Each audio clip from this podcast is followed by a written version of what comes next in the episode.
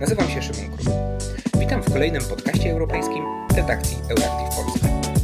Unia Europejska posiada wiele umów z państwami trzecimi. Dziś przejrzymy się relacjom Unii Europejskiej z państwami Ameryki Łacińskiej, w szczególności umowie z Kotonu, która została podpisana 15 kwietnia 2021 roku pomiędzy Unią Europejską a 79 państwami AKP Afryki, Karaibów i Pacyfiku. Relacje pomiędzy Unią Europejską a Ameryką Łacińską mają zwiększyć zdolności do współdziałania w obliczu globalnych wyzwań. Z moim gościem, doktorem Tomaszem Rudowskim, latynoamerykanistą z Uniwersytetu Warszawskiego, porozmawiam o specyfice i przyszłości relacji Unii Europejskiej z Ameryką Łacińską. Czym jest region Ameryki Łacińskiej i jak mówimy Ameryka Łacińska, to jakie państwa mamy na myśli? Ameryka, Ameryka Łacińska, ten termin pojawił się w literaturze dopiero w XIX wieku, w połowie XIX wieku. I Ameryka Łacińska jest takim wspólnym mianownikiem dla tego terminu, jest to, że wszystkie te państwa posługują się językami romańskimi, czyli w tych krajach, w których myślimy, że wchodzą w Amerykę Łacińską, to są kraje, gdzie mówi się po hiszpańsku, po portugalsku, po francusku. Tak naprawdę to są te kraje, które są na południu od tej rzeki na granicy Stanów Zjednoczonych z Meksykiem, na południe od Rio Grande. Tak naprawdę, dlaczego stosunki Unii Europejskiej z Ameryką Łacińską są szczególnie ważne dla naszego społeczeństwa europejskiego? W ostatniej dekadzie stosunki pomiędzy Unią Europejską a Ameryką Łacińską i Karaibami uległy znacznemu zacieśnieniu. Wspólne działania podejmowane przez oba te regiony miały istotne znaczenie w wypracowaniu wielostronnych umów, takich jak na przykład Agenda na rzecz zrównoważonego rozwoju, tak jak program działań z Addis Abeby czy porozumienia paryskie. W ostatniej dekadzie też gospodarki zarówno krajów unijnych, jak i Ameryki Łacińskiej stały się lepiej zintegrowane ze sobą. Tutaj widać w tej dziedzinie olbrzymi potencjał, który można wykorzystać. Też Unia Europejska pozostaje jednym z największych inwestorów w państwach Ameryki Łacińskiej, a inwestycje tych państw w Europie także się zwiększają i ta, ta relacja może być naprawdę potencjalnie się jakoś dobrze, dobrze rozwijać. Te stosunki mogą iść w dobrym, w dobrym kierunku. Czyli de facto tutaj konkludując te, te stosunki, to one coraz bardziej zacieśniają się i, i tworzą coraz większe podstawy, jeśli chodzi o, o jakąś instytucjonalizację. Tak, a poza tym też należy pamiętać, że Ameryka Łacińska i Karaiby łącznie z Europą to jest naprawdę olbrzymi procent światowego PKB. Także znaczna część członków ONZ i ponad połowa grupy G20 wywodzi się właśnie z tego z tych państw, więc jest to naprawdę olbrzymia, olbrzymia siła i zacieśnienie relacji Unii z Ameryką Łacińską może właśnie skutkować wieloma przełomowymi działaniami. Czy tutaj w kwestii właśnie tej wymiany gospodarczej, jakie produkty głównie eksportuje, a jakie importuje Unia Europejska do i z krajów Ameryki Łacińskiej i Karaibów?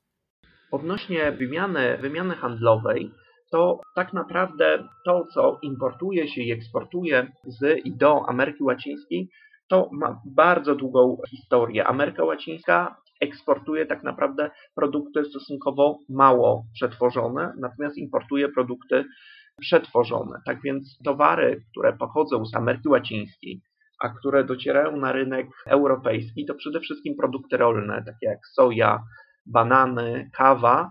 Także Ameryka Łacińska eksportuje surowce energetyczne czy produkty przemysłu stalowego. Natomiast eksport z Unii Europejskiej obejmuje produkty przemysłu samochodowego, przemysłu farmaceutycznego, chociażby tak jak szczepionki również pochodzą częściowo z Europy, produkty przemysłu chemicznego, maszyneryjnego, czyli te wszystkie dobra przetworzone to są produkty, które Ameryka Łacińska importuje z Europy.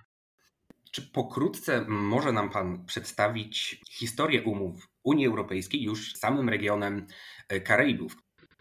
Tutaj, co, co ciekawe, to przez te początkowe lata funkcjonowania wspólnot europejskich, to właśnie te stosunki z Karaibami były bardziej zacieśnione niż z Ameryką Łacińską, co wiąże się z tym, że Francja miała tam swoje kolonie, Wielka Brytania również i te stosunki z Karaibami były bardzo ścisłe.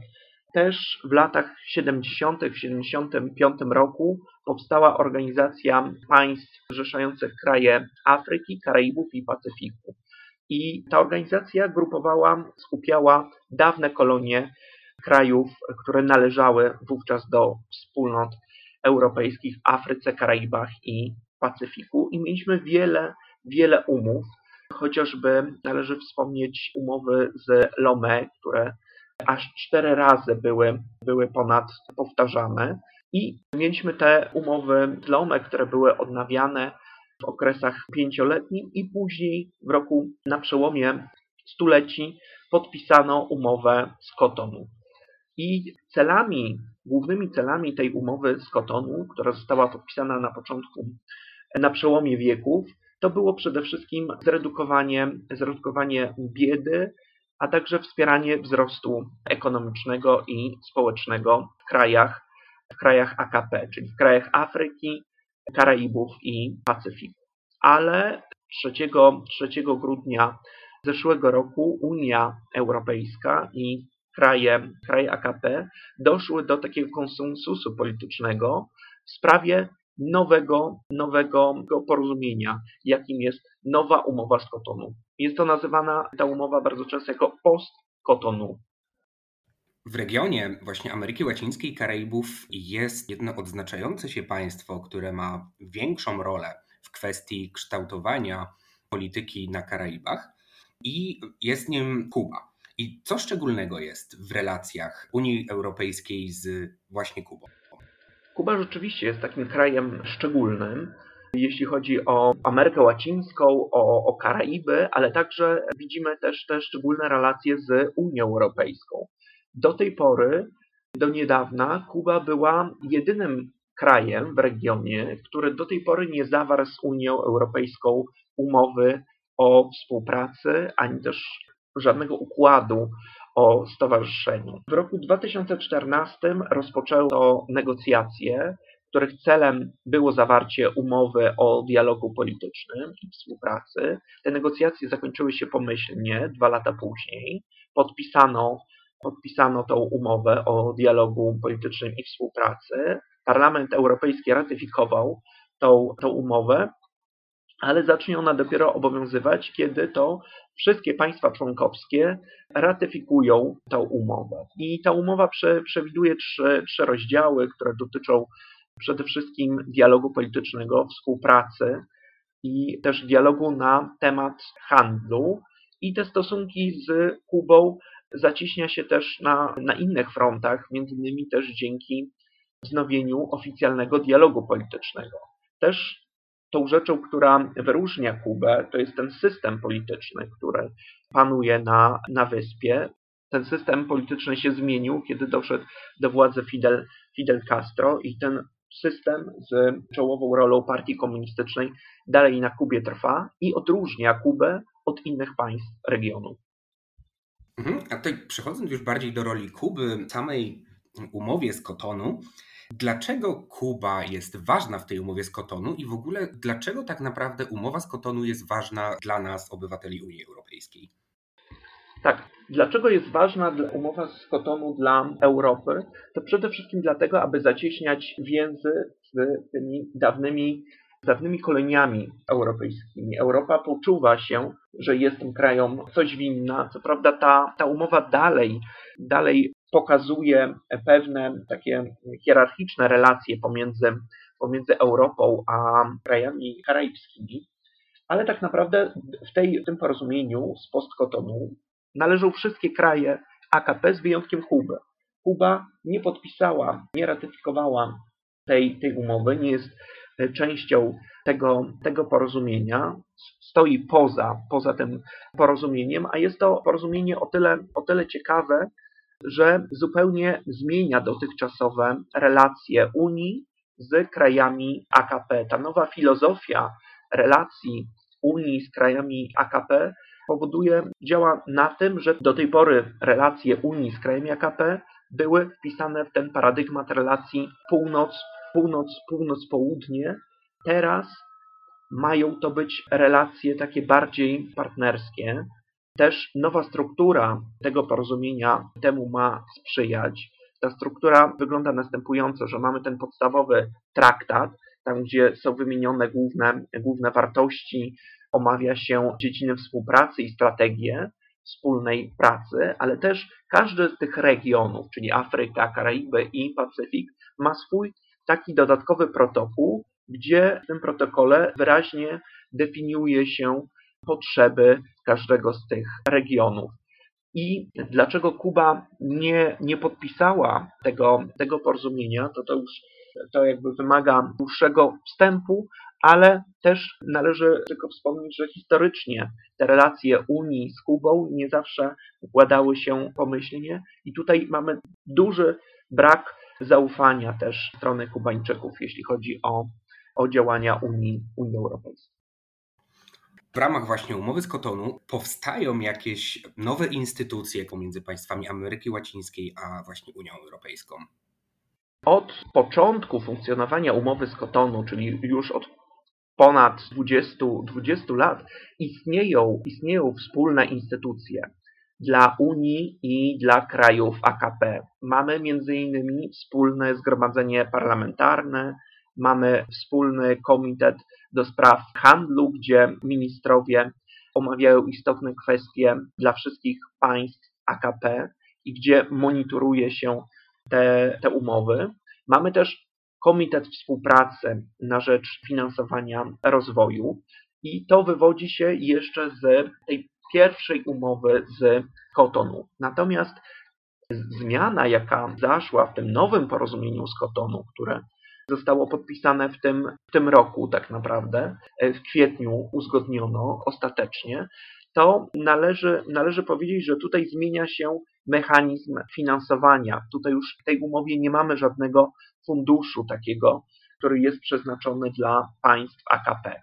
I to jest jeden z większych zarzutów, który jest stawiany, że nie ma tego specjalnego funduszu. Z kolei inni badacze twierdzą, że dalej mamy tak naprawdę zaskakujące te relacje asymetryczne pomiędzy krajami AKP a Unią Europejską i że już tak nie powinny wyglądać te relacje w XXI wieku.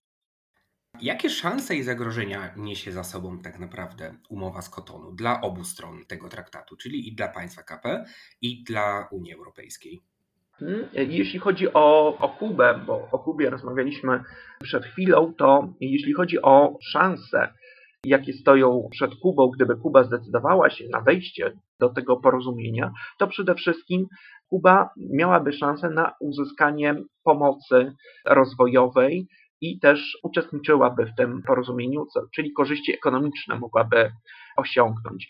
Również mogłaby też zwiększyć swoje znaczenie regionalne, mogłaby odgrywać większą rolę wśród państw karaibskich, też jej zdolności negocjacyjne również by się mogły powiększyć, a także mogłaby Kuba uzyskać poparcie tych państw w zakresie rozwoju, rozwoju technologii, zdrowia, zarządzania akcjami ratunkowymi po, po katastrofach, ale także też uzyskać pomoc w potępieniu amerykańskiej, amerykańskiej blokady. Ale czemu Kubańczycy na to się nie decydują? Ponieważ też istnieją pewne zagrożenia, pewne niepewności związane z wejściem w to, te porozumienie postkotonu. Mianowicie ten kubański model polityczny nie jest obecnie najbardziej popularnym na, na świecie i Kubańczycy boją się tych e, różnych animozji, które mogą powstać. Też tym porozumieniu postkotonu mamy do czynienia z klauzurą demokratyczną, prawda? a Kuba może mieć trudności z spełnieniem tego, tego punktu, przez co może być zawieszona, wykluczona, a Kuba nie lubi być piętnowana na arenie międzynarodowej, więc to jest pewnego rodzaju zagrożenie, dlaczego Kuba nie wchodzi w porozumienie postkotonu. Czyli dzięki umowie z Kotonu tak naprawdę Ameryka Łacińska ma szansę na zwiększenie swojej aktywności w Unii Europejskiej. Karaiby, bo Ameryka Łacińska jako taka jakby nie, nie uczestniczy w umowach z postkotonu, ale dawne, dawne kolonie europejskie, które znajdują się na Karaibach, tak jak najbardziej. Wszystkie państwa karaibskie z wyjątkiem, wyjątkiem Kuby są wciągnięte w porozumienie postkotonu. I jak najbardziej one dzięki temu porozumieniu będą zacieśniać swoją współpracę z Unią Europejską. Teraz jeszcze pytanie już na sam koniec. Jesteśmy w regionie Ameryki Łacińskiej, a przed nami dość ważne wybory 19 grudnia tego roku w Chile, druga tura wyborów prezydenckich. Kto tak naprawdę ma szansę wygrać w tych wyborach? Czy prawicowy José Antonio Cast, czy może bardziej lewicowy Gabriel Boric? I co może to oznaczać dla Chile i tak naprawdę zagranicznych relacji Chile z innymi państwami, tutaj też głównie oczywiście z państwami Ameryki Łacińskiej? Tutaj José Antonio Cast bardzo często bywa porównywany do Donalda Trumpa. Z kolei Gabriel Boric jest reprezentantem lewicy, ale tak naprawdę to, co oni postulują, to bardzo się różni, ale na arenie krajowej. Natomiast w dziedzinie relacji międzynarodowych to oni w czasie kampanii prezydenckiej za bardzo nie wypowiadali się na temat swoich wizji polityki zagranicznej. Tutaj z pewnym zastrzeżeniem, że José Antonio Cast bardzo krytycznie wypowiadał się w kwestii migracji i krytycznie wypowiadał się o reżimach latynoamerykańskich, które mają skłonności lewicowe. Prawda? To jest kandydat prawicy, tej ultraprawicy. Natomiast tak naprawdę myślę, że wielkiej różnicy nie będzie w polityce międzynarodowej, jeśli chodzi o to, czy wygra Antonio Cast, czy Gabriel Boric. Zarówno jeden, jak i drugi prezydent myślę, że skupi się bardziej na sytuacji wewnętrznej kraju i nie będzie wielkiej zmiany polityki zagranicznej Chile. Bez względu na to, który z kandydatów wygra, czy José Antonio Cas, czy Gabriel Boric. Natomiast ostatnie sondaże wskazują na to, że prawdopodobnie wygra ten reprezentant lewicy. Ale oczywiście jeszcze nie ma oficjalnego wyniku wyborów, więc jeszcze żyjemy w napięciu. Zdecydowanie czekamy w napięciu. Na pewno będziemy przyglądać się tym wyborom, ponieważ mogą one mieć znaczący wpływ na cały region Ameryki Łacińskiej. Dziękuję panu bardzo za rozmowę, a państwu za wysłuchanie naszego podcastu. Do usłyszenia.